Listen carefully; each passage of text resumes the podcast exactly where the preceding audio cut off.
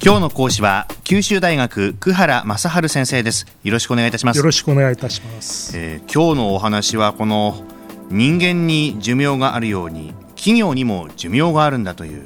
お話よろしいんでしょうか？そうです。あの例のピーター・ドラッカーという有名な経営学者が、はい、その経営とは顧客価値の創造であると、うん、つまり顧客の価値を顧客の支持を失った企業っていうのは、まあ、滅びるということを昔から言ってるわけですね。はい。これはもう日本もアメリカもですね大体まあ人間と一緒でですね企業が元気な間っていうのはまあ30年とか40年であってでその30年40年経ったら多くの企業がまあピークを過ぎていくというふうにこの言われてます、ね、30年から40年それは人間だってもう青年期過ぎたらだんだん年取っていくわけですから、ええ、よっぽどこう運動したりこう生き返らないとですね若返るなんてことはないと。うん、じゃあ 企業もまあそれと一緒だってことですね。企業は必ず衰退すると。何もしなければですね。何もしなければですね。じゃあ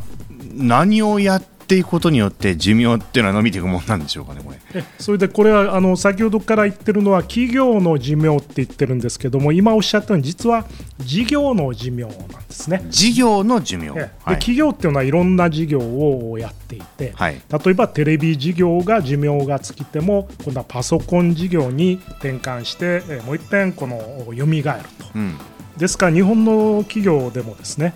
例えば日本郵船っていうのはもともとは海運会社だったんですけども、はい、今や日本郵船というのは世界の総合物流企業だ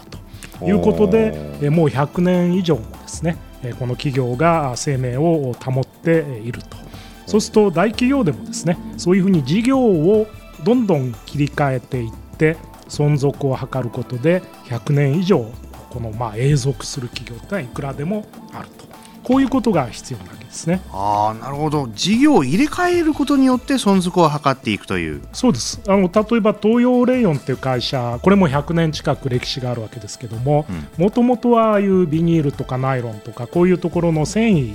の素材だったんですね。はいはい、とは今東洋レイヨンが何で強いかっていうと例えば飛行機のこのなんて言いますか機体を炭素繊維で作ると。はい、すと昔の切る繊維からそういうこう新しい材料自動車のプラスチックとかですね、うん、飛行機の炭素繊維っていう新しいものに変わることによって東洋レイヨンっていうのは東レとして今流々としている。あ東レですよね、はいはいはいはい。はいですね。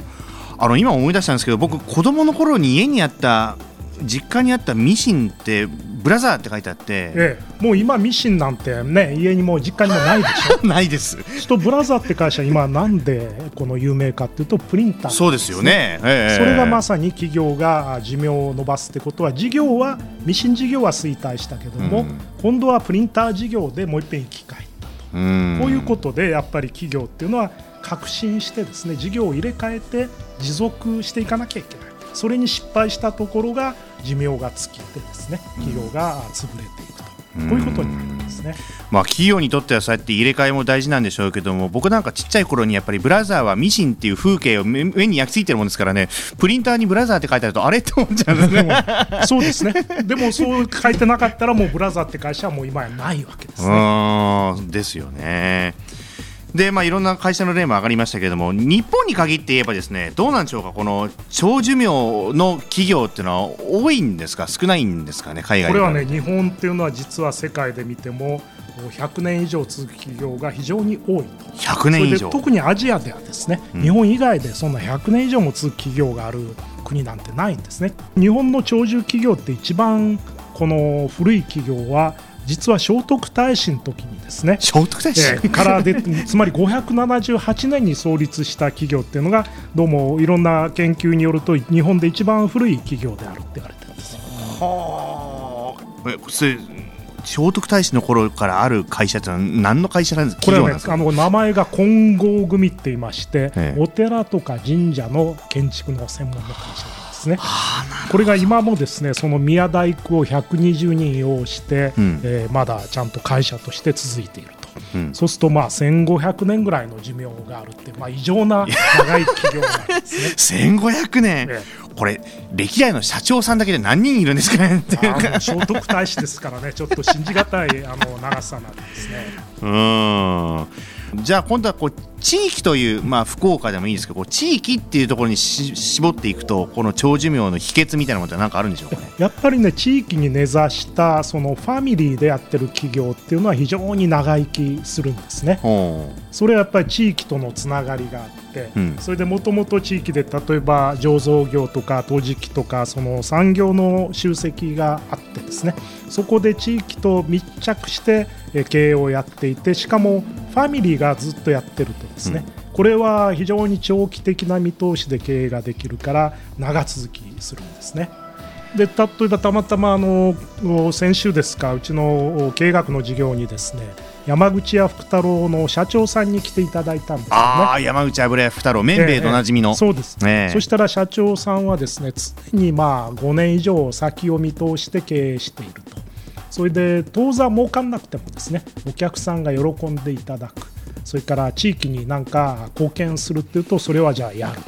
ということでそれが結果的にですね、え地域との関係で利益もちゃんと出てきて永続していくと。その普通の大企業ってやっぱり株主リターンの最大化ですから、はい、ところがファミリービジネスで地域と密着してるとですね、うん、まず地域リターンの最大化。で非常に長期的な視点で経営をしようとこういうことがあるから地場の有料企業っていうのはこの長寿企業になっていくわけですね。うん。放送局もえー、頑張っていかなきゃいけないなってことを思いながら今、まあ、100年以上ぐらいぜひですね 長寿企業になっていただきたいということでしょうね。はい頑張らなきゃいけません。はい、えー、今朝は九州大学久原正治先生でした。ありがとうございました。どうもありがとうございました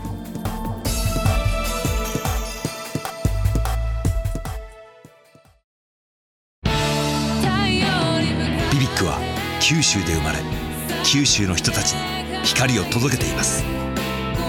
九州のお客様が光り輝くように。それが QTnetの